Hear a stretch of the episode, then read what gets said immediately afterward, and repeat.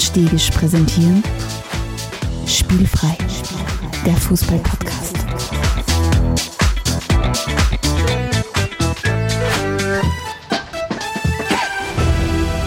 Herzlich willkommen zu einer neuen Folge von Spielfrei, dem Fußball-Podcast direkt aus Graz. Im Studio gemeinsam sitze ich heute wieder mit meinem alten Freund Stefan Adelmann. Hallo Stefan. Hallihallo. Alles gut soweit? Alles gut. Wollen wir gleich mit einer Phase der Selbstreflexion einsteigen? Du meinst, dass wir in alter Tradition uns dafür entschuldigen, dass wir mal wieder nicht angekündigt haben, dass wir Wochen nicht podcasten? Ja, das wollte ich damit tatsächlich sagen. So gut das heißt, wir können die Gedanken voneinander lesen. Nein, wir sind jetzt in so vielen Sachen, haben wir uns schon so professionalisiert und wir schaffen es trotzdem nicht, wenn wir wissen, dass wir eine Woche lang keinen Podcast aufnehmen, das auch rechtzeitig anzusprechen, damit uns dann wirklich Leute anschreiben und fragen, was ist mit euch? Habt ihr vergessen zum Podcast aufnehmen? Nein, es war geplant, nur mal wieder mal vergessen. Ja, weil wir uns ja ganz ehrlich gesagt haben, wir wollen uns mit 100%igem Fokus auf diese wunderbare Länderspielpause konzentrieren. Da ist kein Platz für irgendeinen. Ich wollte das gerade sagen, unsere Hörerinnen sind ja so klug, die werden halt aufs Fußballprogramm am Wochenende geschaut haben und sich gedacht haben, es sind nur Länderspiele, ja da wird es für Spielfrei nichts kommen. Und recht haben sie. Ja, und es ist nämlich echt extrem wurscht, wer sich für WM qualifiziert, mit der wir uns vielleicht gar nicht so sehr auseinandersetzen werden. Episode 76 steht heute am Programm. Mit 76 Jahren, oder? Mit 76 Jahren. Von Liga zu Liga trägt das ist wieder das heutige Format. Das heißt, alle, die schon lange dabei sind, ihr wisst, worum es heute geht. Heute werfen wir wieder einen Blick durch die europäische Fußballwelt und vielleicht auch, was darüber hinaus noch so gibt. Aber mehr würde ich nicht versprechen. Das heißt, nächste Woche gibt es dann wieder ein Schwerpunktthema. Was das ist, sagen wir euch nicht. Das ist wieder eine Überraschung. Für mich. Für die. Und für alle diejenigen, die zum ersten Mal eingeschaltet haben, herzlich willkommen. Jetzt seid ihr in der glücklichen Lage, dass ihr einerseits gerade die Episode 76 hört und andererseits aber noch 75 im Backlog habt. Im Talon. Im Talon habt ihr, die sich anhören könnt. Ja, wobei ich sag, es reicht auch, wenn man so bei Folge 5 einsteigt. Ja. Aber die ersten paar waren Jugendzünden, da muss man nicht dabei sein. Alexander, mein alter Freund, starten wir vielleicht einmal rein. Was tut sie denn? Was wollen wir den Leuten erzählen? Als allererstes wollen wir uns natürlich gleich bei unserem treuen Hörer Bernhard bedanken. Der hat nämlich die Möglichkeit, uns via PayPal, via redaktion@spielfrei.at uns Geld zu schenken, tatsächlich genutzt und hat nur geschrieben, ich küsse eure Herzen für euren Podcast. Verwendet die Kohle bitte für ein Getränk nach Wahl. An dieser Stelle recht herzlichen Dank an Bernhard. Es hat uns wirklich irrsinnig gefreut. Also nicht nur das Geld, auch die Message. Ja. Sehr, sehr cool. Danke fürs regelmäßige Zuhören und wir werden eines der nächsten Getränke der Episode auf jeden Fall dafür nutzen, das Geld gut zu investieren. Und wir brauchen dringend einmal wieder was Gutes. Weil ich habe gehört, wir haben erst einen Absinth gekostet. Also angeblich gibt es ja mehrere. Wirklich, Bernhard, herzlichen Dank. Danke. Der Bernhard ist sehr cool für das, was er gemacht hat. Wer nicht cool ist, Gianni Infantino. Weil er uns noch keine Kohle geschickt hat. Weil er uns noch keine Kohle geschickt hat. Und zweitens, weil ich aufgeschrieben habe in unserem Sendungsskript, wie peinlich und deppert ist Gianni Infantino? Fragezeichen. Und ich möchte an dieser Stelle nur sagen, und alle, die es gesehen haben, werden mit mir mitleiden, wenn ich sage, I say 1, 2, 3, you say Katar. 1, 2, 3, Katar. Es war, ich weiß nicht, ob ihr es ja gesehen habt da draußen, es war... für mich schon jetzt 2022 der größte Fremdschämen-Moment, wie Gianni Infantino im Rahmen des FIFA-Kongresses dasteht, in einem schönen Ballsaal mit einem Haufen Leuten aus Katar. Die wird wichtig sein. Und offensichtlich zu so einem unscripted Moment kommt, wo er sich denkt, weißt du was, Gianni, jetzt habe ich eine gute Idee gehabt, wie das ich selber gedacht habe. Jetzt weiche mal aus vom Skript und versuche das Publikum da mal wieder gesagt, I want to find out if we can make this room vibrate, so irgendwie, hat er, glaube ich, gesagt. Ja, hat nicht funktioniert, leider. Nein, und dann hat er zu dem Moment angesetzt, wo er dann noch gesagt hat, ich zähle bis 3 und ihr schreit Katar, und dann hat er gesagt, 1, 2, 3 und alle, Katar. Und dann hat es offensichtlich komplett, hat er jeglichen Bezug zur Realität verloren, wie dann einer gemeint hat, 1, 2, 3, FIFA, und die Leute, das war ganz schlimm. Also eins steht schon fest, oder? Die FIFA wird allerhöchstens geduldet. Ich habe über das nachgedacht im Vorfeld, wie wir uns auf das vorbereitet haben, für mich hat die FIFA so einen Status aller Finanzamt. Ja, das braucht es halt vielleicht irgendwie, aber niemand ist Fan vom Finanzamt und niemand ist Fan von der FIFA. Und ich glaube, nicht einmal das Finanzamt ist so spaßbefreit wie der Gianni Infantino, glaube ich. Und das Lustige ist, irgendwo habe ich jetzt vor kurzem mal gelesen, dass ein FIFA-Insider gemeint hat, dass Gianni Infantino die größte Clownsfigur ist, die jemals den Fußball international vertreten hat. Unvorstellbar. Bei den Auftritten, was ich bis jetzt gesehen habe, kann ich mir das nicht vorstellen. Alter Schalter. Also, und dann, was der, vielleicht, jetzt klingt das alles so lustig, hahaha, Gianni Infantino ist so lustig und peinlich, aber der zweite Teil der Frage war ja, wie deppert ist Gianni Infantino? Und es ist ja dann wieder darum gegangen, dann haben sie wieder ausgeholt in dieser Selbstbeweihräucherung, wie großartig die WM wird. Nicht? Dann hat er gesagt, oh, das wird die beste WM der Geschichte und die größte Show aller Zeiten. Es war wirklich ganz, ganz, ganz, ganz schlimm, muss man wirklich sagen. Nicht nur das, oder? Da gab es ja dann noch das ein oder andere rund um die FIFA. Ja, der einzige Lichtblick, wenn man so will, ich meine, ich habe jetzt auch nicht den ganzen FIFA-Kongress verfolgt, aber einer von wenigen Lichtblicken, das hat ja dann ja sehr stark berichtet worden, war die norwegische Verbandspräsidentin, die Lise Klavenes, die dann wirklich mal hergegangen ist und die ist relativ kurz erst im Amt, die ist glaube ich im März erst gewählt worden und sie dann dachte, okay, jetzt fahre ich zu dem FIFA-Kongress und warum soll ich nicht meine Meinung sagen? Mhm. Und dann wirklich hergegangen ist und vor versammelter Menge auf der Bühne einfach gesagt hat, okay, die FIFA ist alles andere als ein Vorbild, aber sie muss als Vorbild agieren und die WM ist 2010 vergeben worden, also die WM in Katar ist 2010 vergeben worden unter inakzeptablen Umständen und mit inakzeptablen Konsequenzen. Und das war halt wirklich ein starker Auftritt. Und alles andere, muss ich sagen, war halt wieder wie so ein chinesischer Parteitag, wo halt einfach einer vorne steht und der Rest klatscht und das wird halt abgesegnet. Also schwierig. Und offensichtlich geht der Spaß ja weiter, weil der Gianni Infantino strebt ja eine dritte Amtszeit an. Und das ist aber das Gute dann wieder, das ist dann zumindest die letzte, weil zumindest so steht es in den FIFA-Regularien. Aktuell zumindest drin. Ja, vielleicht fragt er bei seinem guten Freund Wladimir noch und wie das ist, wenn man wie ist noch länger bleiben will. Amtszeit eigentlich 5 Jahre, oder? Na, 3 Jahre nur. Ja, 3. Der ist erst 6 Jahre da. Der ist 2017 gewählt worden. Aha. Wo man glaubt hat, nach Sepp Blatter, es geht ja gar nicht mehr schlimmer. Ist ja dann 2017, ja. Jetzt nächstes Jahr 2023 läuft die zweite Periode aus und dann könnte er theoretisch bis 2026. Das heißt, grande Finale vom Gianni Infantino bei der WM 2026. Wird ein großer Auftritt worden. Wo wissen wir schon, wo die ist? Ja, wir haben ja schon gesagt, USA, Kanada, Mexiko. US of A, da wollen wir vielleicht sogar hin. Ja, und dann wird das jetzt mal, ich kann mir vorstellen, dass das Schlussspektakel vom Gianni Infantino wird so sein, wenn er so vom Hubschrauber eingeflogen wird, aha, beim Eröffnungsspiel. Und ich stelle mir gerade irgendwie so vor mit so einem Federkleid. Dieser Vogel schwebt dann, wie ein goldener Vogel schwebt dann einer und wird dann die FIFA-WM eröffnen. Und dann wird er sagen... Das hört sich für meinen Geschmack zu sexuell an. Da will ich überhaupt nicht mehr weiter diskutieren. Ja, okay, dann brechen wir ab an dieser Stelle. Ja, und dann hast du ja noch gesagt, eine WM alle 2 Jahre ist vielleicht vom Tisch. Ja, oft schaut so aus, dass offensichtlich die grandiose Idee und die FIFA sagt ja, eigentlich wollten wir das ja gar nicht, das hat uns nur der saudische Verband darum gebeten, eine Machbarkeitsstudie durchzuführen, ob wir alle 2 Jahre WM machen, dass das offensichtlich nicht angenommen wird. Da habe ich gleich Anknüpfungspunkte. Und zwar? Wer darf denn alles die FIFA darum bitten, Studien auszuarbeiten? Kommen wir da zufällig einfach? Wenn wir unser eigener Verband wären vielleicht. Ich weiß es nicht, ich vermute mal, wenn du das richtige Transchallgeld hast, wird das schon gehen. Spannend. Vielleicht sollte man doch noch einen größeren Spendenaufruf machen. Ja, cool. Ansonsten, Stichwort Spendenaufruf, es gibt natürlich nach wie vor die Möglichkeit, uns auch finanziell zu unterstützen. Und zwar geht das an via PayPal an die E-Mail-Adresse redaktion@spielfrei.at. Wir freuen uns bei dieser E-Mail-Adresse auch, wenn ihr uns was zusendet, alle Nachrichten zum Beispiel. Dann antwortet man meistens drauf, manchmal mit ein bisschen Zeitverzögerung, aber sehr, sehr zuverlässig. Zuverlässiger, als dass wir Podcast-Sendungen nicht ankündigen oder ankündigen. Und ansonsten freuen wir uns drüber, wenn ihr uns ein bisschen Aufmerksamkeit schenkt und uns irgendwo bewertet, empfehlt, vor allem euren Freunden und Bekannten weiterempfehlt oder mal ein Review in den diversen Podcast-Stores und Plattformen hinterlasst. All das hilft uns sehr und freut uns sehr und macht uns Podcaster glücklich. Und lasst uns am Abend besser schlafen. Also bei mir ist es schon so, wenn ich am Abend liest, dass uns jemand geschrieben hat, schlafe ich nochmal besser. Wenn ich sehe, dass uns jemand positiv bewertet hat, schlafe ich besser. Ja, bei mir ist es umgekehrt. Ich schaue mir am Abend, wie viele Leute das uns gehört haben und dann in der Früh wieder. Und wenn uns inzwischen einer gehört hat, dann denke ich mir, ich habe es mir jetzt verdient, nochmal 20 Minuten weiterzulegen. Also, wenn der Schlaf von Alex und mir euch wichtig ist, und das sollte er sein, dann ja, spread the love. Genau. Apropos Love, bevor wir zu unserer Top-Story kommen, möchte ich kurz einmal ein wenig Liebe an die La Liga verschenken. An die La Liga? La Liebe? La Liebe an La Liga? Ja, weil der Pichichi der La Liga ist aktuell wieder sehr viel im Fernsehen unterwegs, weil ja Nationaltrainer gesucht wird. Wer wird's denn?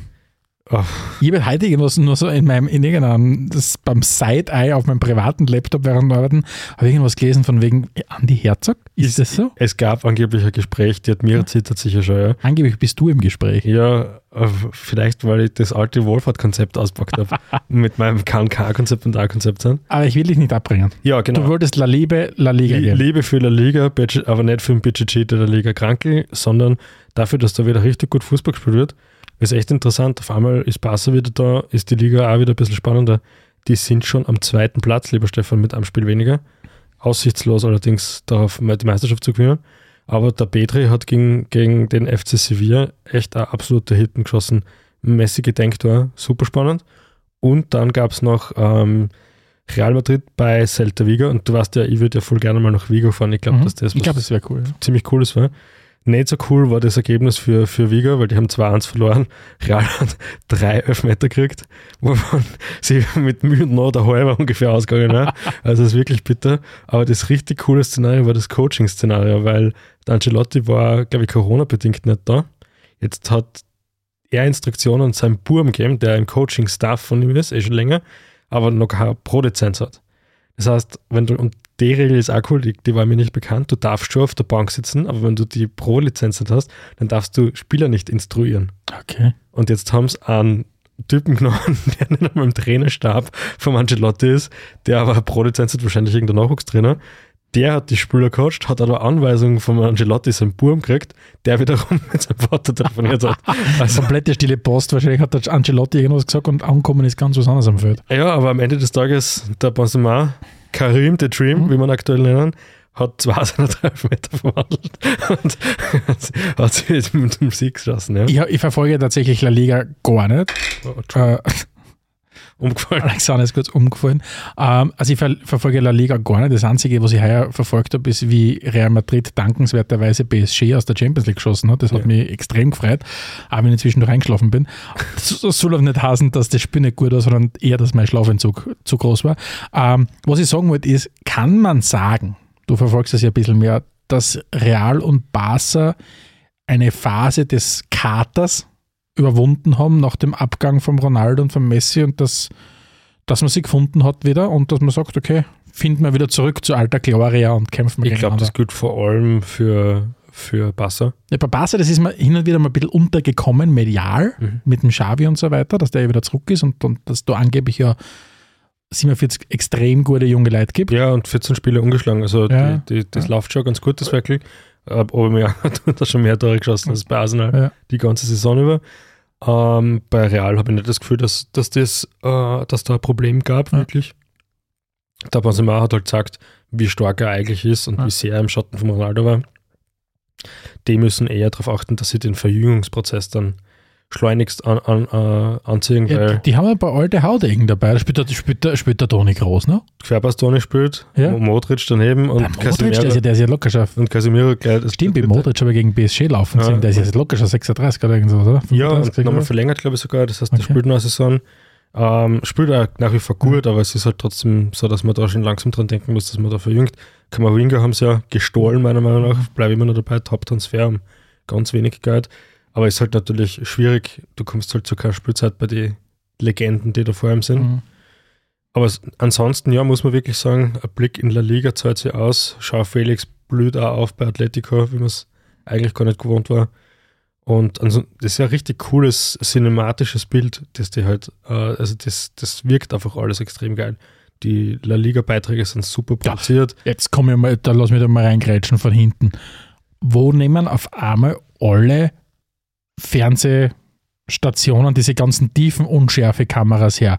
Bis vorige Saison hat es nirgendwo das gegeben, dass, wenn es so diese Close-Ups gegeben hat, dass auf einmal diese tiefen Unschärfen sind. Bokeh nennt man das. Bokeh, okay. Das ist wurscht. Und auf einmal Letztens habe ich es, glaube ich, sogar in der Bundesliga gesehen, in der Deutschen. Also nicht bei uns. Bei uns bringen uns gerade einmal Kameras zusammen, die scharfes Bild machen. Da reden wir noch nicht von tiefen Unschärfe. Full HD-Ready. Wir haben uns gerade die ganzen HD-Ready-Receiver gekauft in der Bundesliga. Nein, auf einmal kommen uns mit diesen ganzen tiefen, unschärfen Kameras daher. Das ist vor allem ist ein Trend, der aus La Liga kommt. Ja genau, länger. Weil die haben das schon länger. Ja. Und schaut cool aus, ja. Also La Liga, guter Fußball, gut produziert, kann man auf jeden Fall reinschauen. Ist okay, wenn ich La Liga sage. La Liga, kannst du sagen, was du magst. Okay, wichtig ist nur, es heißt Aston Villa und Sevilla. Passt. Apropos Aston Villa. Ja, wir schauen nach England. Fahren wir nach England? Ja. Top Story, glaube ich, wir brauchen nirgendwo anders anfangen. Liverpool gegen City, es geht um alles. Ja. Diesmal ist das was Persönliches. Es ist Goliath gegen Goliath. Ja, zwei Top-Trainer mit zwei Top-Mannschaften spielen in der Top-Liga, haben sehr viel Geld. Es wird und nicht betroffen werden. Spielen auch Top-Fußball, ja. Das ist wie wenn der 11-jährige Alex und der 11-jährige Stefan sie beide ein 99er-Team auf FIFA, was ist denn das? 11 zusammenstellen und dann gegeneinander antreten. Ah, herrlich. Ja, gute Zeit war das. Es ist ja tatsächlich so, die beiden marschieren. Mhm. Nicht erst seit diesem Jahr, sondern schon lange. Mhm. Und eigentlich hat ja nicht wirklich jemand daran geglaubt, dass es so ein Top-Spiel heuer nochmal geben wird, oder? Weil für alle, die vielleicht jetzt gerade noch 8 Wochen Frühjahrsschlaf aufwachen, die fragen sich vielleicht, Moment mal, war nicht City gerade erst noch 9-10 Punkte irgend sowas vorn? Warum ist das jetzt entscheidend? Was ist passiert, Alexander? Also Liverpool hat einmal alles gewonnen und die haben ein paar Spiele in hand gehabt, wenn man im Englischen so schön sagt. Und City ist zumindest ein bisschen in Straucheln geraten, die eine oder andere Partie. Und plötzlich sind sie fast, ich glaube, 3 Punkte. 2 Punkte.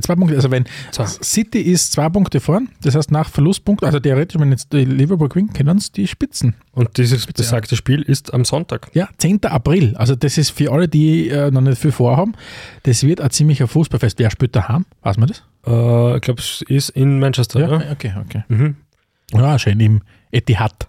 Ja, wobei man sagen muss, also jetzt am Wochenende war ja Burnley gegen City. City auswärts spielt wie City daheim. Ja. Die Partie ist übrigens 0-2 ausgegangen. City hat gewonnen.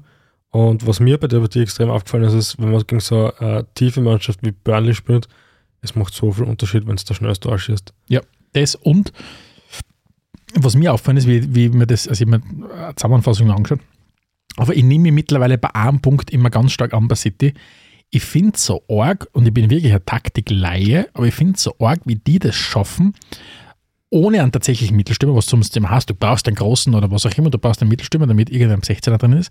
Jetzt spielen die ohne Mittelstürmer und schaffen, eine 16er-Besetzung zusammenzubringen.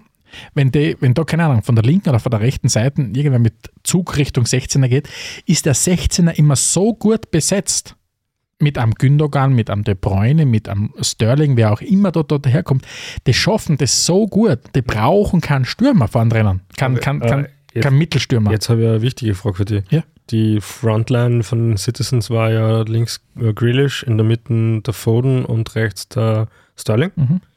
3 Engländer, die so im Nationalteam spielen könnten. Was heißt das jetzt für einen Harry Kane, der aktuell an Feier ist? Der Harry Kane ist viel, viel besser als Jack Grealish. Ich halte den Jack Grealish immer nicht für den extrem guten Fußballer, für den alle hypen. Der hat beeindruckend breite Waden. Und einen neuen Vertrag von Gucci? Ja, er hat einen Gucci-Vertrag und sehr breite Waden. Das heißt, in der Oststeiermark wäre er ein sehr beeindruckender Spieler. Nein, aber tatsächlich, ich finde, der Jack Grealish ist ein richtig guter Kicker, brauchen wir überhaupt nicht rein, aber ich finde, wobei ich bin extrem schlecht mit meinen Prognosen, das weiß jeder, aber ich glaube nicht, dass der jemals seine 100 Millionen rentieren wird. Mhm. Glaube ich nicht. Ich weiß ich nicht. Sie wollten da groß ausgeben. Also, um auf deine Frage zurückzukommen, Jack Grealish außen, Foden auf links, Harry Kane in der Mitte, weil der Harry Kane ist der Harry Kane. Also der wird bald Rekordtorschütze sein. Es ist ganz egal, wie gut diese Front Three sind. Absolut. Der Harry Kane wird absolut. Die Frage ist, was tut England, wenn der Harry Kane verletzt ist, weil da schaut es mittlerweile nicht mehr so rosig aus, weil an zweiter Stelle kommt in der Regel schon der Ollie Watkins. Oder halt in dem Fall jetzt der Phil Foden. Ne? Genau, wenn es wirklich so spielen lässt, wenn der Southgate so spielen lässt. Aber der Vardy hat das Zurücktreten aus dem Nationalteam, der Ings spielt jetzt nicht mehr die beeindruckendste Saison bei Aston Villa. Also, aber ja, der Harry ist richtig gut drauf im Moment. Aber City ist wirklich, das fällt mir mittlerweile auf und jetzt nehme ich mich bei dem, das ist der eine Punkt, wo ich mich wirklich dran annehme. Ich ergötze mich meistens, wie klasse es dem Kevin De Bruyne zuschauen ist, den schaue ich extrem gern so. Mhm. Und dann diese 16er-Besetzung, das finde ich immer beeindruckend. Ja, bleibt jetzt noch abzuwarten, ob sie auch in der Champions League stark sind. Traditionell ist ja das Halbfinale dann etwas, wo sich der Pep ein bisschen vercoacht. Ja. Das steht dann... Aber es gibt zumindest keinen anderen, der sich stark aufdrängt. Ja, ich finde, wenn ich am Wochenende geschaut habe, muss ich sagen, Real schon sehr souverän. Ja, also ich bin gespannt, ich bin wirklich gespannt. Wir müssen jetzt mal über Chelsea drüber kommen, aber das soll es jetzt nicht gehen, aber... Bleiben wir kurz noch beim Superduell. Jetzt hat City auswärts 0-2 gewonnen am 31. Spieltag. Liverpool gewinnt daheim mit dem gleichen Ergebnis, 2-0 gegen Watford. Auch relativ unkompliziert. Was erwarten wir uns vom Topspiel? Du, ich gebe dir 100 Euro auf. Was wettest du? Für ein Robert Schwarz-Gedenk-Wette 4-0 auf Sturm. Nein, aber was steht uns bevor am Sonntag? Ja, auf jeden Fall glaube ich, dass, wie es so schön heißt, das Visier offen sein wird. Also ich tippe eher drauf, dass es eher 2-2 ausgeht als 0-0.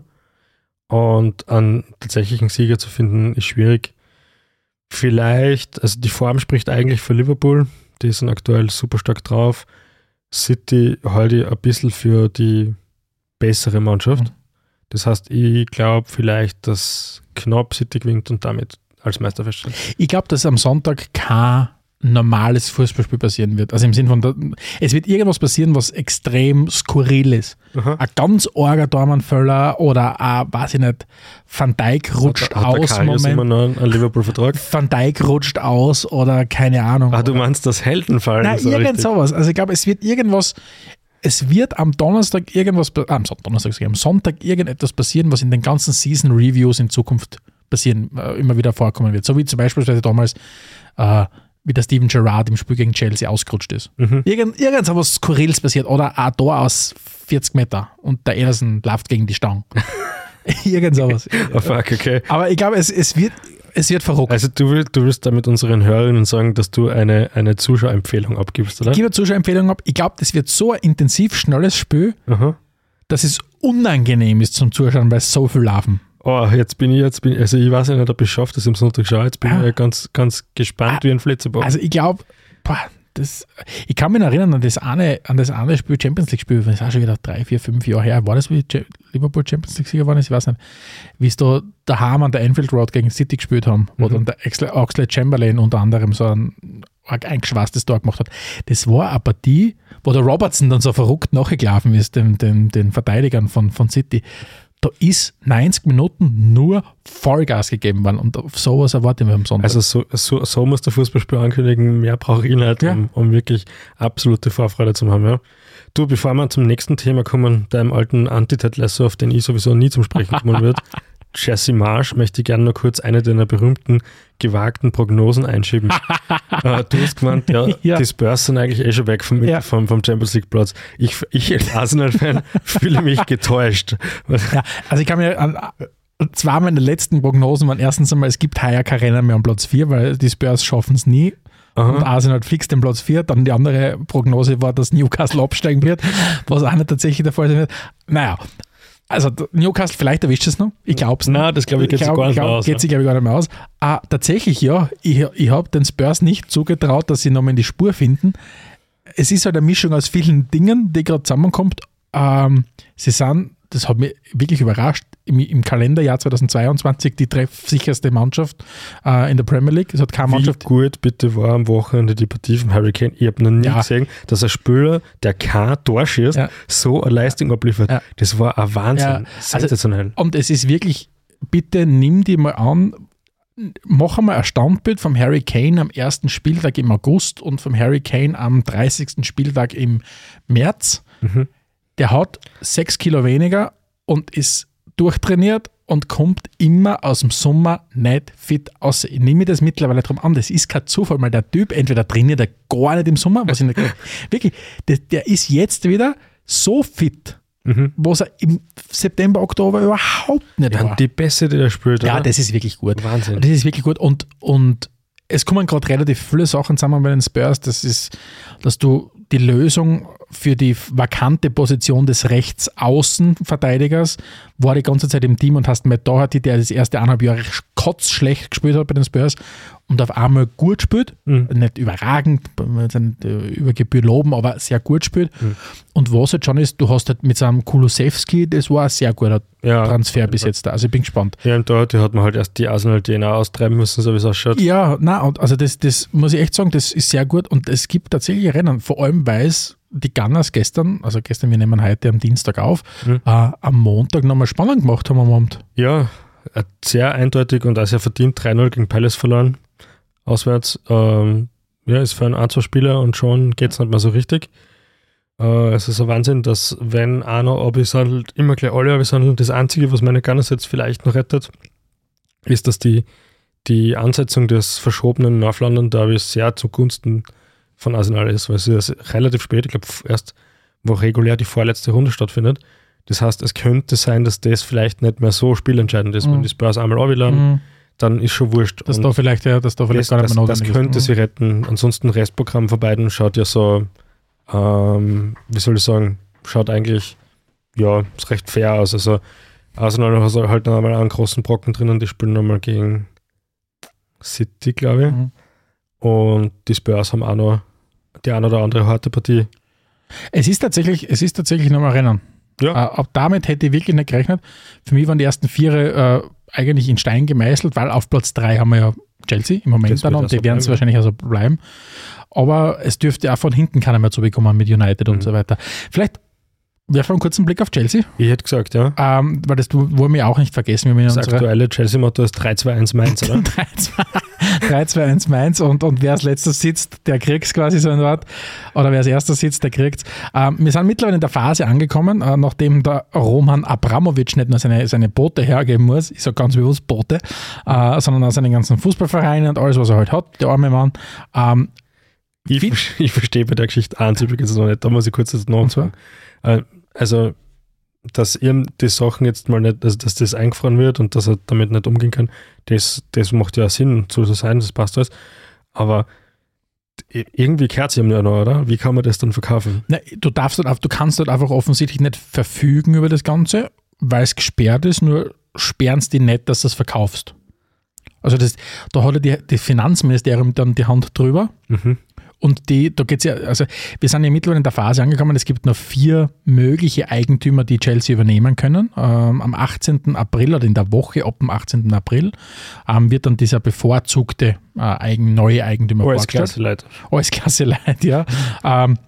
Und da hat tatsächlich dann das Finanzministerium, das britische, die Hand drüber, wenn es darum geht, final entscheiden zu können, wird diesem neuen Eigentümer eine Lizenz erteilt, um den Verein zu kaufen. Das heißt, so wie es ja sonst beschlagnahmen tut, in der Regel, glaube ich, die Finanzpolizei und so. Schätze ich jetzt einmal. Ja, über Kostenraum bei dir noch fragt. Und jetzt schaut es auf jeden Fall so aus, dass der neue Eigentümer von Chelsea auf jeden Fall keine Karosse mehr sein wird, sondern aus dem angloamerikanischen Raum kommen wird. Es stehen im Moment, sind drei US-Amerikaner oder US-amerikanische Firmen und ein UK-based Milliardär, Millionär, was auch immer, stehen zur Debatte. Und vielleicht, um wieder mal diese wunderbaren, die Oberflächlichkeit des Fußballs auch wieder mal zu betonen.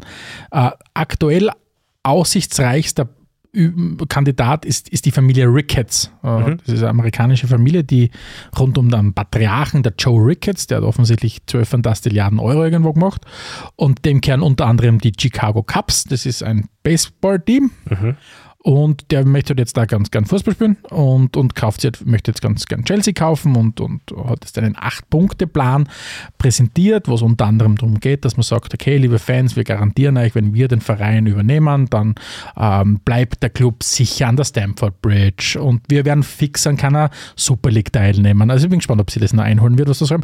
Und unter anderem als Punkt 4 sagen sie, sie möchten gern, wie schreiben sie, put diversity and inclusion at the heart of club and fight against any form of discrimination or inequality. Jetzt kennen wir natürlich solche Aussagen aus dem Fußball, dass wie stark und wie sehr wir alle gegen gegen Diskriminierung und Rassismus auftreten.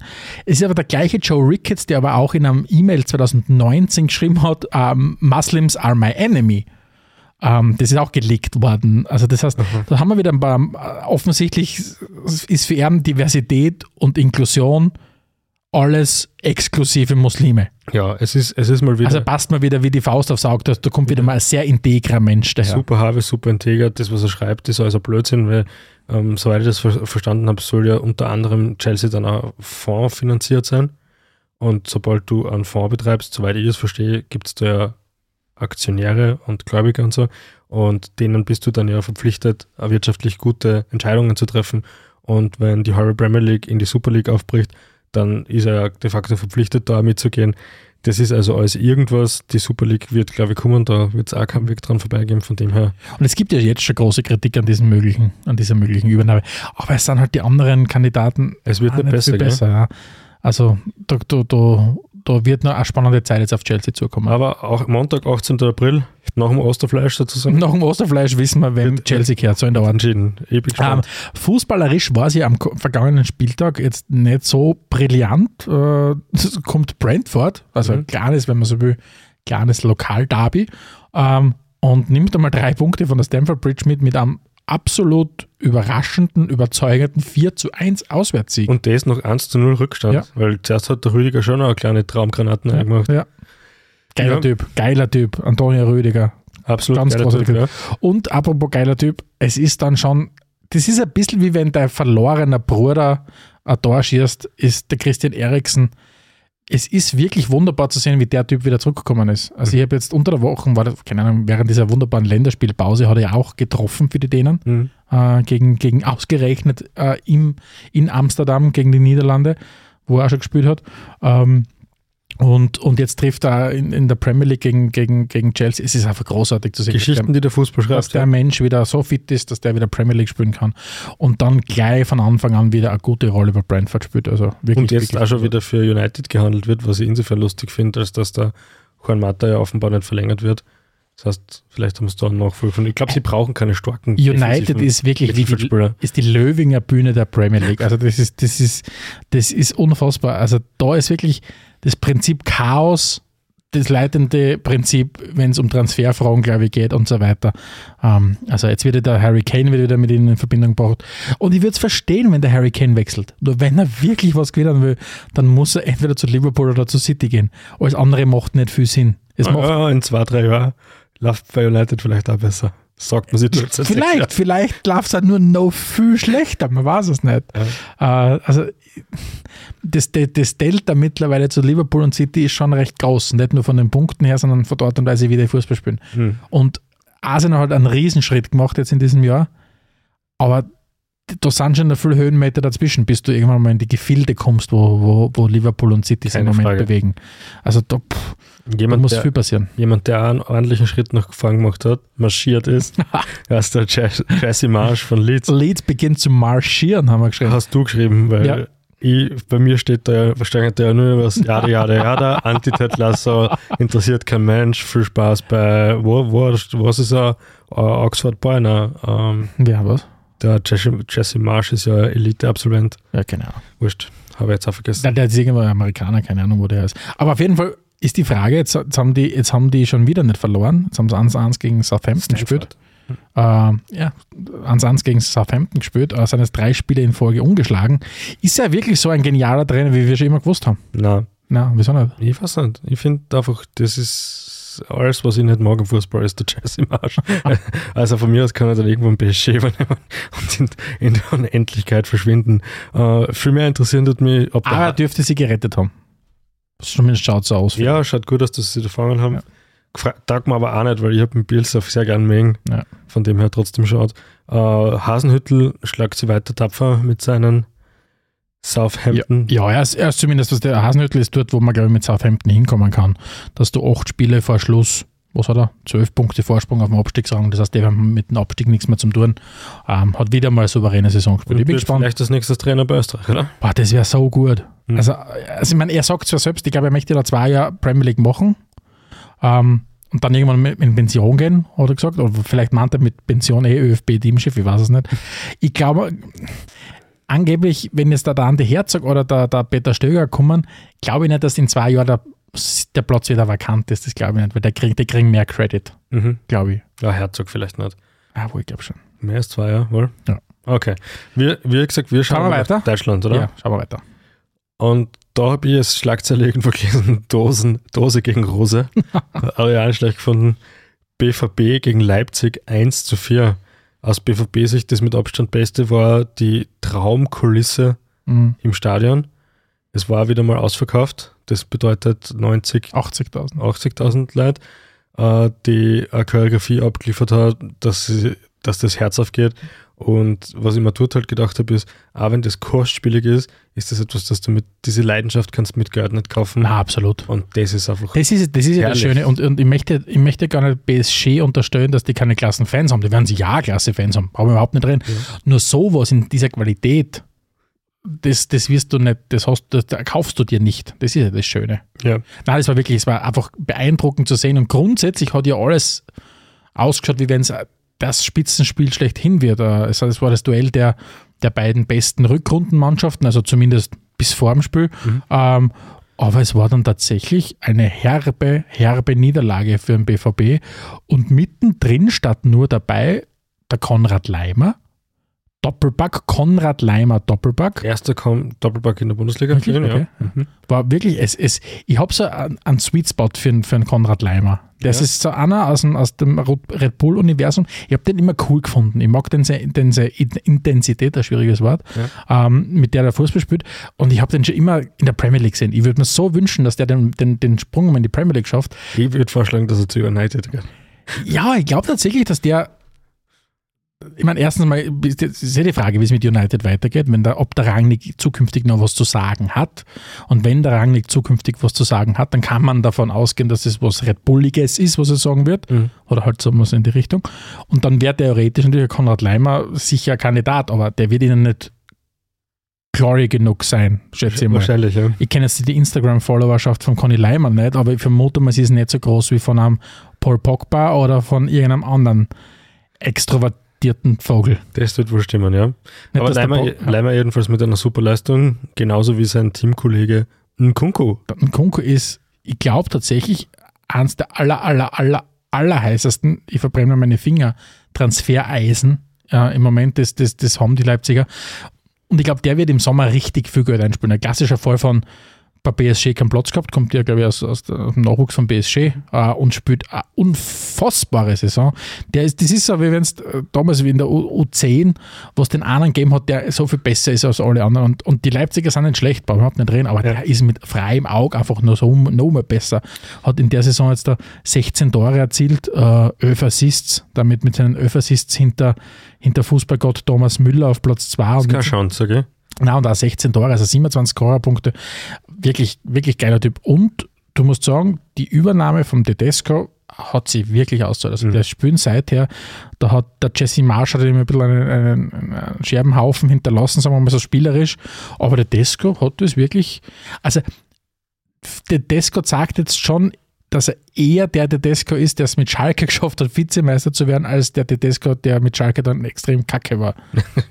Also, schön zusammengefasst, ja. Also, ja, und Dortmund bedient weiterhin die Leute, die gern in ihrer Freizeit Verkehrsunfälle anschauen. Ja, also es ist, entweder kriegen wir Gescheiter nicht drüber oder wir gewinnen noch himmelhoch jauchzend, aber wir spielen keine ruhige Partie. Sind die Sternchen der Mannschaft im Sommer zu halten? Wahrscheinlich nicht, oder? Nein, dass der Erling Haaland gehen wird, ist für mich klar, weil da wird einfach so viel Geld im Spiel sein, das hat nichts mehr mit Moral zu tun, das ist unmoralisch, wie viel Geld da im Spiel sein wird, was man schon liest von wegen, ich glaube Mino Raiola ist ja bei Rater von 50 Millionen, glaube ich, kriegt der Raiola als Handgeld 50 Millionen, der Haaland und 50 Millionen sein Vater, also irgendwas in die Richtung, wie immer von 150 Millionen Handgeld. Vielleicht kann er 50 Millionen. Ja, vielleicht, wenn es früh genug, vielleicht ist es ein Anmeldeschluss oder irgend sowas, wo man mitmachen kann.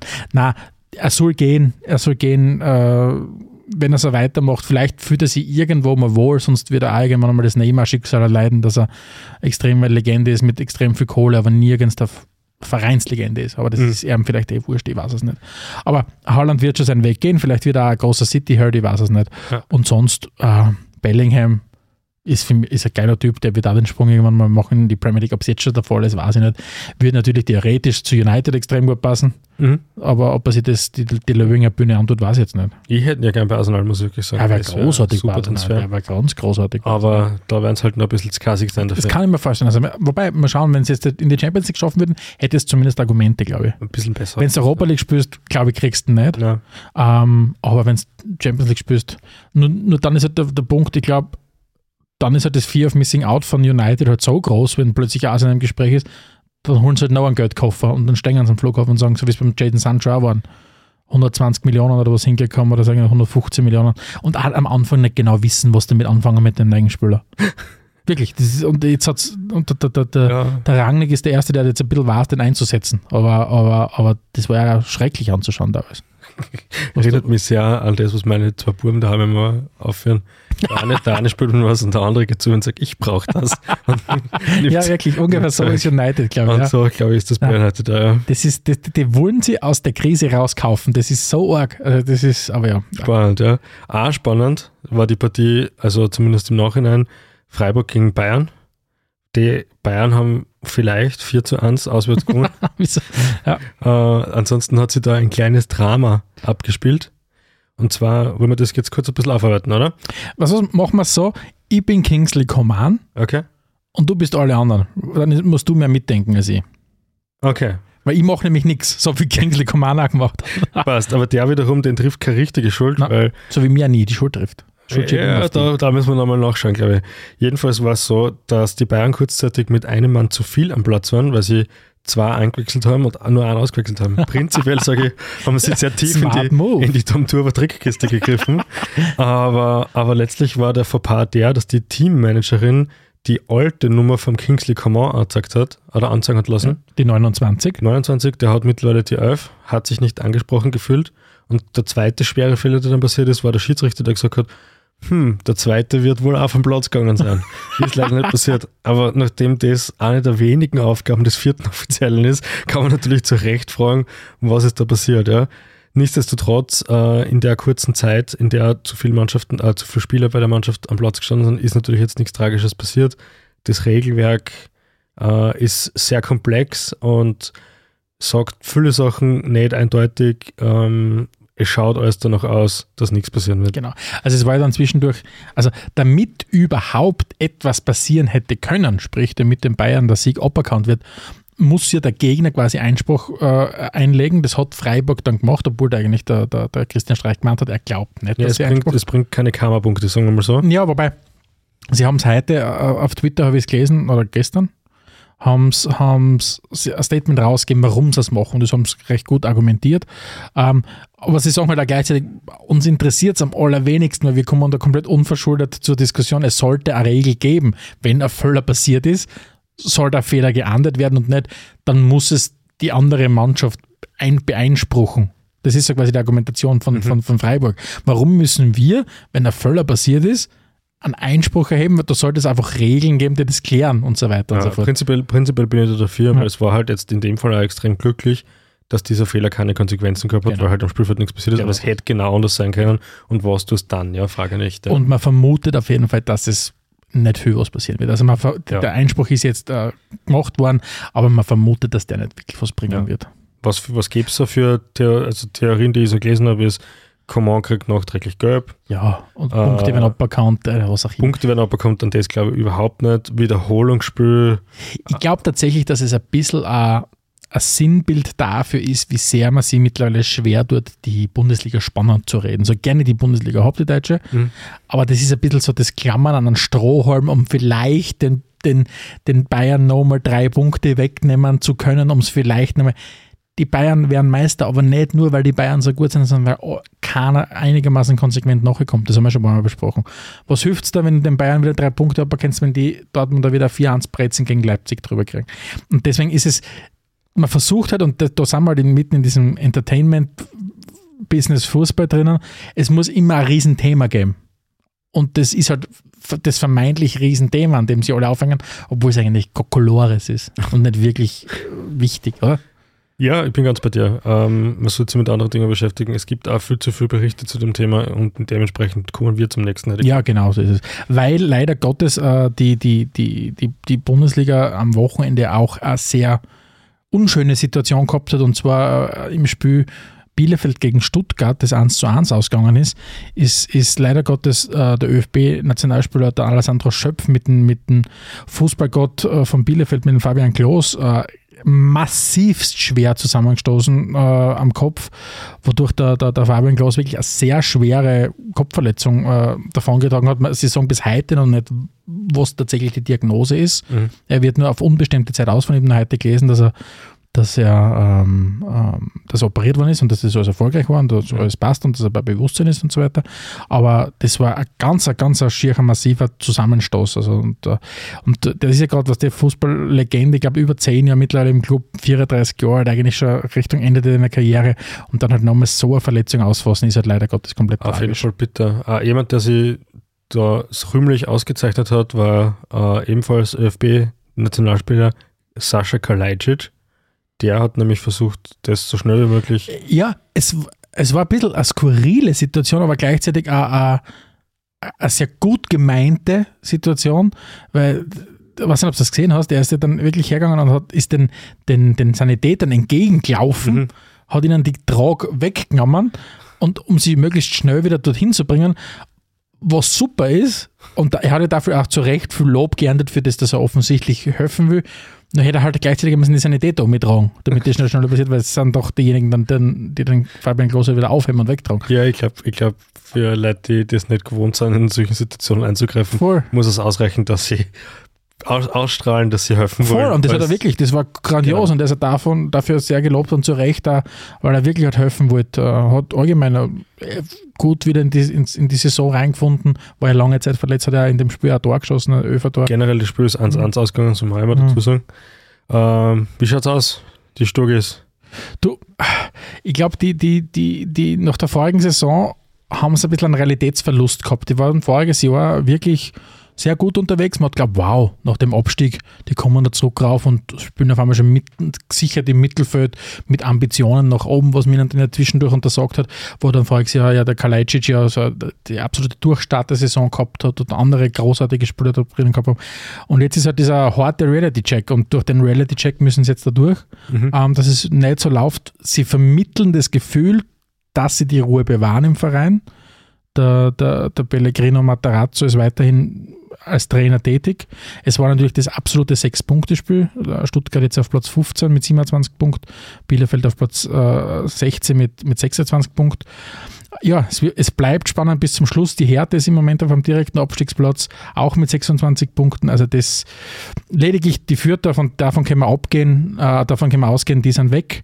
Und an wird es auf jeden Fall eine Fix erwischen. Das dürfte eben jemand sein aus der Runde Hertha BSC, Bielefeld, Stuttgart oder auch die Augsburger. Ob es die Wolfsburger noch erwischen kann, weiß ich nicht. Die spielen halt so an Florian Kohfeldt-Stil. Das verwundert mich bis heute. Der wird immer so gehypt, der Florian Kohfeldt. Aber mir kommt vor, egal was er tut, er wird nie den Anspruch gerecht. Mhm. Und ja, die Gladbacher dürften auf jeden Fall raus sein aus der Verlosung, weil das sind 8 Punkte jetzt über dem Strich. Ja, ich glaub auch, das sollte auf jeden Fall reichen. In einer höchst turbulenten Saison, muss man auch dazu sagen, bei den Gladbachern. Du lieferst mir immer die perfekten Überleitungen. Höchst turbulent geht es nämlich aktuell auch in Italien zu. Yes. Es war Derby d'Italia, Juve versus Inter, für die nicht wissen, was das ist. Es war unfassbar. Ich habe es mir angeschaut. Was waren das für eine Partie? Also, die Partie war von der ersten, nicht ganz bis zur letzten, aber von der ersten Minute eine Intensität drinnen. Das war unvorstellbar. Also, ich habe alles an dieser Partie wirklich geliebt. Das war beste Werbung für die Serie A, muss ich wirklich sagen. Inter gewinnt 1:0. Mhm. Elfmeter-Tor im zweiten Versuch. Wenn die Partie 5-5 ausgeht, ist es auch in Ordnung. Wie viele Chancen es dort gegeben hat, das war unglaublich, dieser Start. Es hätte Allah nach 20 Minuten hätten theoretisch auf Juve-Seite der Rabiot und der Lautaro Martinez auf Inter-Seite mit Gelb-Rot vom Platz gehen können. Aber da ist gegrätscht worden, da ist umgehackt worden. Gleichzeitig Paulo Dybala, der Juve verlassen wird, aber einmal aufzeigen wollte gegen seinen vielleicht zukünftigen Arbeitgeber, wie gut er eigentlich ist, hat er richtig geile Partie gespielt. Der Dusan Vlahovic vorne ist der größte Mähdrescher, den es überhaupt gibt. Der rammt alles weg und ist mit seinen 21 Jahren unfassbar, was der für Präsenz hat. Und das Taktikgenie Allegri hat sich was überlegt, der Juve spielt die letzten Partien defensiven Konterfußball und diesmal hat er gesagt, na, wir spielen vorn. Ja. Also Hakenspitze 1-3 aufgepresst. Aber man muss sagen, nachdem jetzt der Inter 1-0 gewonnen hat und Juve jetzt da 8 Punkte hinter Milan ist, für Juve ist die Saison nicht vorbei, aber mit der Meisterschaft wären es nichts mehr zu tun. Hätten sie diese Partie gewonnen, wäre vielleicht irgendwas gegangen, aber jetzt haben sie 8 Punkte Rückstand auf Milan, die ihre Partie gewonnen haben. Aber das Spiel war unfassbar. Beste Werbung. Ich habe sogar diesen doch sehr dick auftragenen Moment vor der Partie, wo zwei Sängerinnen, glaube ich aus der Ukraine, Imagine von John Lennon gesungen haben, aber am Anfang dachte ich, das wird vielleicht ein paar gar viel, aber sogar das war recht stimmig. Ja. Und danach war die Partie einfach unfassbar. Die erste Halbzeit hat 55 Minuten gedauert, weil allein rund um das 1-0, um den 1-0-Treffer von Çalhanoğlu, das hat glaube ich 5 Minuten gedauert, weil er hat einen Elfer gekriegt, den haben sie müssen mit dem VAR überprüfen, dann hat der Çalhanoğlu getroffen.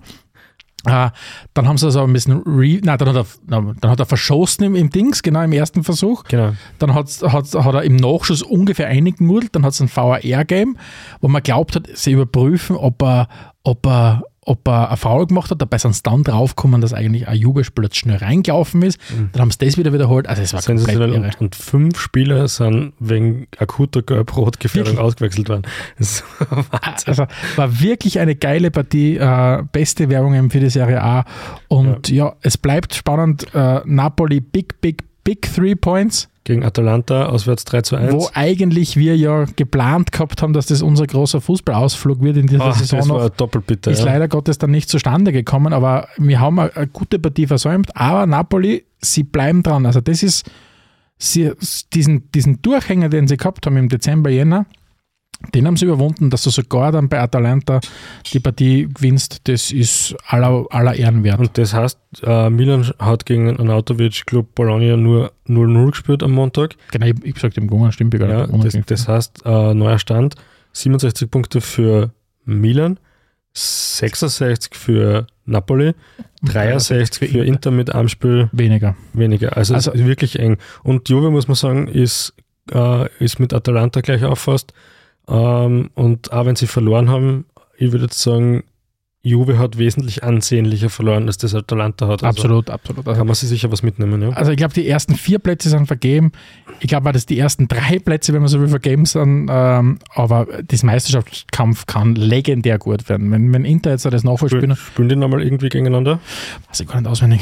Okay, aber wenn Inter das Nachtragsspiel gewinnt und auch 66 Punkte hat, dann hast du auch 31 Spieltagen 3 Mannschaften innerhalb von einem Punkt. Also das, sehr cool, ja? Das wird legendär gut. Weniger legendär und auch weniger gut gehen sie in der österreichischen Bundesliga zu. Die 2 Top-Partien waren dieses Wochenende wohl Salzburg gegen Rapid. Der Klassiker, wie es die Salzburger gerne nennen. Wie es die Salzburger gerne nennen und sonst niemand. Ja. Und WRC gegen Sturm. Und beides ist ja durchaus spannend gewesen. Salzburg ist halt wirklich dort angekommen, wo sie immer sein wollten, glaube ich. Dass sie in der österreichischen Bundesliga einfach auf keinen Fall irgendwie irgendwas anbrennen lassen. Also auch in einem Topspiel gegen Rapid oder Sturm setzen sie sich durch. Die werden Meister werden, so wie heuer, so wie voriges Jahr und vorvoriges Jahr und wahrscheinlich auch nächstes Jahr. Und solange halt der Mateschitz jetzt dort Geld reinpumpt. Ja. Rapid, aber hat schon gesagt, dass sie gute Leistungen abliefern können. Die sind dem sie super stabilisiert. Das Schöne ist ja, dass mittlerweile, das ist das einzig Positive, was man aus meiner Sicht der Salzburger Dominanz auch und dem Abschneiden international abgewinnen kann, ist, dass es sich auszahlt, aus Sicht der anderen, um den 2., 3., 4. Platz zu kämpfen. Ja, genau. Weil die was bringen. Man muss sich echt vor Augen führen, der 2. und der 3. haben zumindest, wenn alles ganz schlecht läuft, zumindest einen Fixplatz in der Conference League. Das ist zumindest. Ja. Theoretisch kannst der Zweite sogar in die Champions League schaffen, theoretisch oder in die Europa League, der Dritte kann es in die Europa League schaffen. Selbst der Vierte steigt in die Quali für die Conference League ein. Das heißt, das Ziel für Sturm und das natürlich das Müssen schaffen, das Wollen schaffen muss sein, zweiter oder dritter Platz zumindest haben, aber die wollen Zweiter werden, das ist eh klar. Das heißt, eins hat die FIFA schon geschafft, genug Bewerber, als dass auch Österreich regelmäßig ist. Ja, und was und ich bin ja alter Fanboy von der Conference League, weil ich denke mal, wir jammern immer alle von wegen, der Fußball ist so durchkommerzialisiert und dann schimpfen wir, wenn es einen Bewerb gibt, wo kleinere Teams und kleinere Länder mitspielen können. Ja, don't blame the Conference League, sie kann nichts dafür, dass die Champions League so verdorben ist. Das ist schön, das kommt mir gut, ja. Und die Conference League, wie gesagt, wenn du jetzt anschaust, Conference League oder Europa League, die K.O.-Runden, da sind richtig geile Partien dabei, richtig geile Teams. Und wenn ich mir vorstelle, dass Sturm es schafft, in die Conference League zu kommen, also als Mindestziel, muss man wirklich mittlerweile sagen, und dann vielleicht sogar eine Gruppenphase übersteht und immer vorstellt, du spielst, keine Ahnung, in einem Februar-März-Abend daheim im 16. oder 8. Finale der Conference League gegen einen renommierten Club aus, keine Ahnung, West Ham oder was auch immer. Ja, was gibt's Geileres? Also bitte gehen wir der Conference League. So ist es. Hör mal nicht auf die Rattenfänger, die sagen, nur die Champions League ist das Geilste. Besagte Sturm Graz hat auswärts beim WRC 2-0 gewonnen, damit großen Anspruch gestellt, weiterhin auf Platz 2 zu bleiben. Die Punkteteilung hat natürlich schon gebraucht, dass es jetzt wirklich noch spannend worden ist. Zwischenzeitlich war die Austria schon auf Platz 2, jetzt sind es wieder... ins Dritter, Vierter. Glaubst du irgendwas in die Richtung? Ja, bleibt spannend, bleibt cool. Sturm hat in den wichtigen Momenten zeigt, dass wir als Mannschaft schon ganz gut sind. Sie lassen für mich noch immer zu viel zu, aus denkbar. Und sie schaffen es halt auch nicht, das, wie heißt das schon, Kill the Game, nicht? Dass du sagst, okay, nach 75 Minuten, wenn du 2-0 vorn bist, mach es dritte, damit die Partie vorbei ist. Mhm. Das schaffen sie nicht. Da wird nochmal, im Zweifelsfall nochmal drüber genudelt oder was auch immer.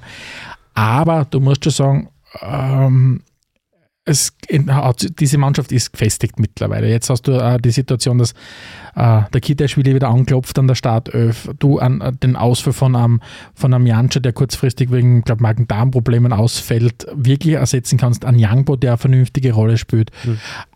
Auch zwei, die von mir ganz viel kritisiert worden sind. Also einer allen voran, der Gazi Begovic hat mir am Wochenende extrem taugt, so offensiv pressend wie der war, physisch richtig gut, und wer sich auch gut entwickelt hat, weil ich lange Zeit nicht gewusst habe, wo soll der spielen, ist der Brass, der sich in der Ilzerschen Raute auf der linken Seite mittlerweile sehr, sehr wohl fühlt. Mhm. Und gar nicht so leicht, dass du jetzt einfach sagst, okay, ich tue die aus und tue wen anders stattdessen rein. Also das ist schon gut, also das ist schon wirklich gut, und ich habe richtig Bock jetzt da auf das obere Playoff. Ich will mir die österreichische Bundesliga nicht unspannender reden, als sie ist. Mhm. Der Kampf um Platz 2 wird spannend und Platz 3 und das müssen wir uns konzentrieren. Und auf uns wartet im besten Fall, und damit meine ich nicht nur uns Sturmfans, sondern auch uns Rapid-Fans, Austria-Fans oder was auch immer, im besten Fall im Herbst eine internationale Gruppenphase wieder. Und ja. Europa League ist geil und Conference League ist geil. Europa League ist geil und die Polen ignorieren wir so gut, wie es irgendwie geht. Die sollen Champions League spielen, ist eh voll gut. Die sollen uns aufschießen, dass wir nächstes Jahr wieder fix Conference League spielen. Und das ist das natürliche Habitat, finde ich, was sich Sturm bewegen soll. Du kannst dich ja weiterentwickeln. Beziehungsweise natürlich auch die anderen österreichischen Vertreter. Ja, in diesem Sinne, vielen Dank fürs Zuhören und schaltet nächste Woche wieder ein, wenn es heißt Spielfrei, Schulz, der Fußball-Podcast direkt aus Graz. Adelmann und Stegisch präsentierten Spielfrei, der Fußball-Podcast.